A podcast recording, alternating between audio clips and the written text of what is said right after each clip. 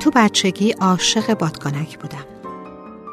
امکان نداشت با پدر و مادرم به سوپرمارکت برم و برای بادکنک پام و زمین نکوبم. اولین بادکنکی که داشتم رو همون روز اول تو دستام گرفتم و محکم بغلش کردم. ولی ترکید. فهمیدم همون اول نباید خیلی دوست داشتنم و نشون بدم. نباید خیلی محکم بغل کنم. طاقتشو نداره میترکه.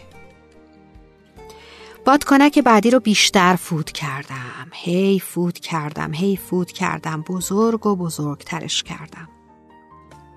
ظرفیتشو نداشت. بمبی کرد و اونم ترکید. فهمیدم نباید چیزی رو که دوست دارم بیش از حد بزرگش کنم. بادکنک بعدی رو که خریدم حواسم بود. نه دوست داشتنم و زیاد نشون دادم نه بیشتر از حد بزرگش کردم. ولی اونم برام نموند.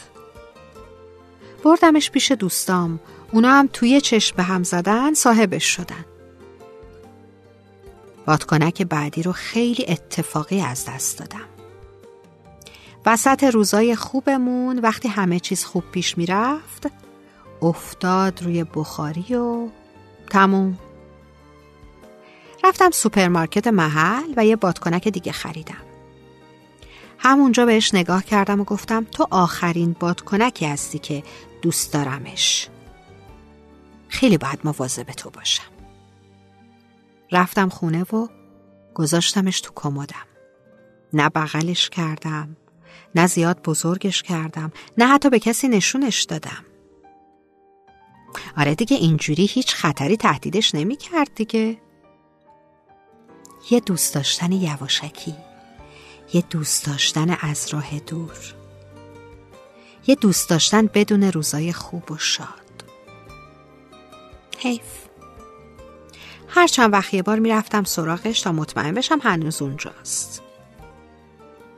یه روز وقتی رفتم سراغش دیدم که خیلی کوچیک شده. اصلا یه جورایی شده پلاسیده شده خیلی پیر شده. همونجا بود که فهمیدم دوست داشتن رو باید یاد گرفت. دوست داشتن هم راه داره. فهمیدم به دست آوردن اون چه که دوست داری تازه اول ماجراست. دوست داشتن نگهداری می‌خواد. من بادکنک های زیادی داشتم ولی هیچ وقت دوست داشتن رو یاد نگرفته بودم.